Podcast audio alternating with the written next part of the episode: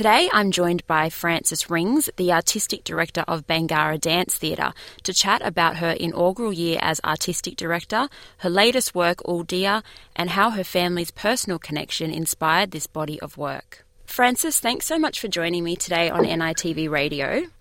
Thanks, Luana. It's really great to have a chat with you today. I just want to say congratulations on this amazing and important appointment. How's it been since you stepped into this new role at the company?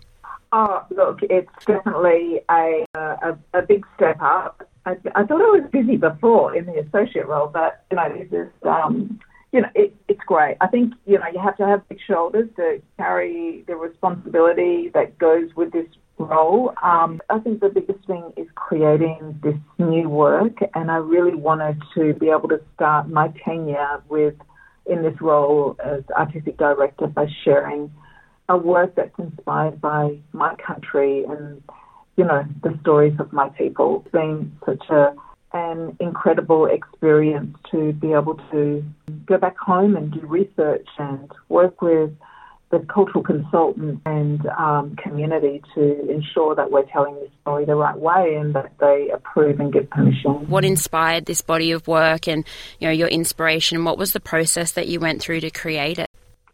So at Bangarra, we have a creative and cultural life cycle that is a guideline to how we create a work.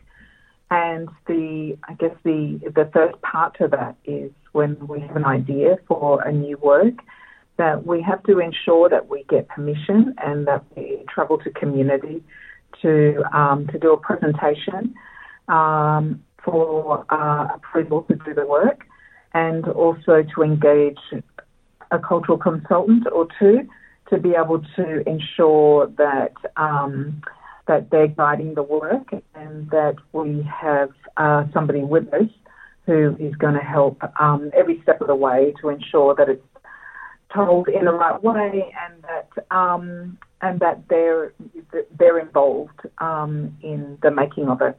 I went in last year to community, to Yalata Aboriginal Community, and did the presentation to the board, and that's you know that's a whole that's a very intimidating experience because you know.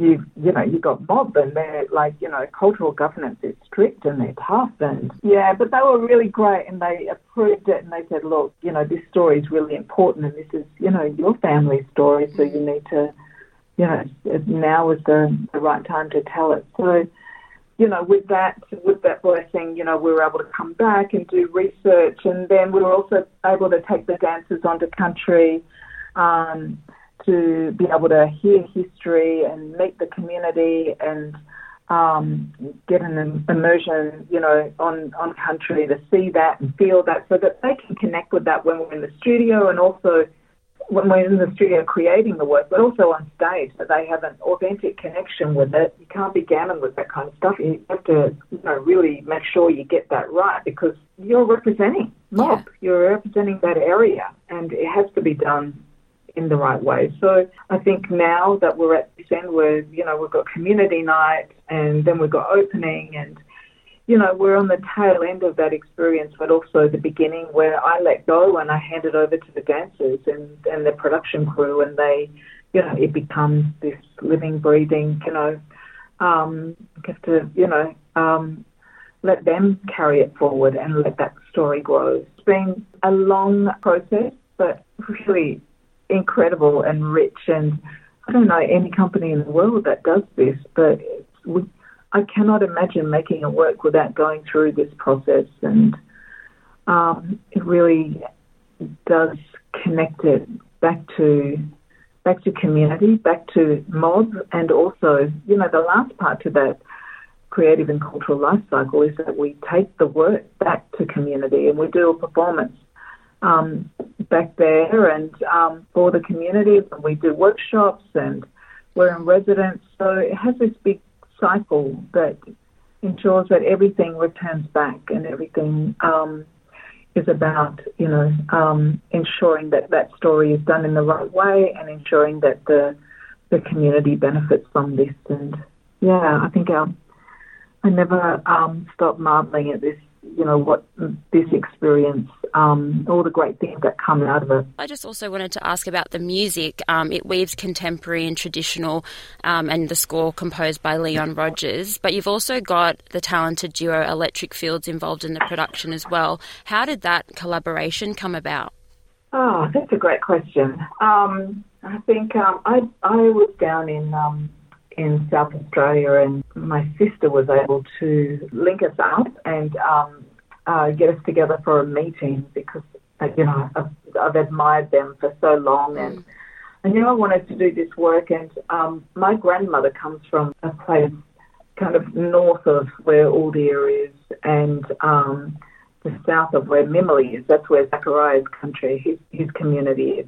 Mm-hmm. So I really wanted this, um, I thought it was important to have this Anangu sonic energy represented in, in the work, and we were able to um, get them to create our opening piece, which is called Supernova, and um, it's just this magical opening to the work, and you know, you know, inspired by the generations of Anangu clans that have observed the night sky, night sky and had this connection to sky country, and um, you know, that cycle of creation and destruction that um, that they have observed through um, through that observation and of sky country, and also the knowledge that has been necessary to sustain life in a harsh desert environment. And they have created this piece, and it's, you know, it's just this cosmic cultural experience. Mm. Uh, and they were also able to collaborate with Leon on the final piece, which really is a celebration of,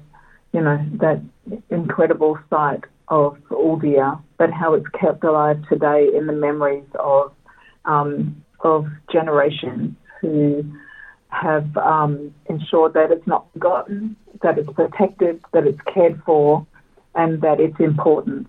Everything that's happened to that that incredible site, um, you know, it was a site of permanent water. It was a major meeting place and an epicentre for cultural life. And, um, you know, it's the traditional lands of the Gugasa people. You know, it's just endured so much. And we know that um, with this country's growth and progress, it's come at the expense of Indigenous people and their lives. And there are always two stories to the story of our country. I pride, you know, what we do at Bangarra and our platform is to be able to ensure that that story gets told, and that through our medium of dance theatre, that we're able to tr- truth tell and um, and remember history from the perspective of First Nations people. You know, these, these stories are powerful reminders of how strong and resilient our mobs are. I'm, I'm so proud that, you know, a work like this exists. And what an incredible privilege um, to be able to carry the story and share it, and to be able to give people insight into um, what mob endured. Well, you're doing incredible work, and um, you know, such important work as well. So thank you so much, Frances, for taking the time to chat to us on N I T V Radio, and it's been such a pleasure to catch up with you again, and all the best with the upcoming national tour for Yuldea as well. Thank you, Luana. So great to chat with you. And Yuldea opens at Sydney Opera House on the fourteenth of June and will be touring nationally in Canberra, Adelaide, Brisbane, Melbourne, and wrapping up in Bendigo in October. You can get your tickets from bangarra dot com dot a u.